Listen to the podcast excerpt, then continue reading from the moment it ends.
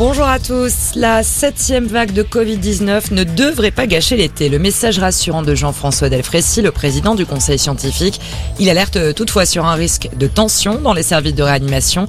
On le rappelle, plus de 147 000 personnes ont été testées positives ces dernières 24 heures.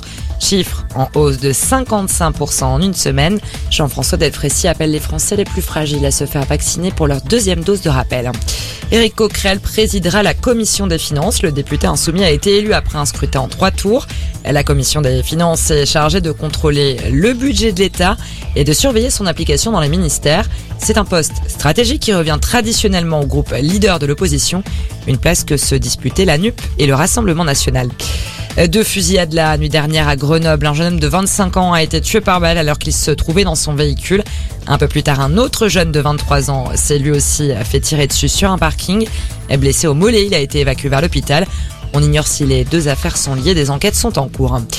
Plus d'un an après la mort du policier Éric Masson à Avignon, une reconstitution organisée aujourd'hui en plein centre-ville.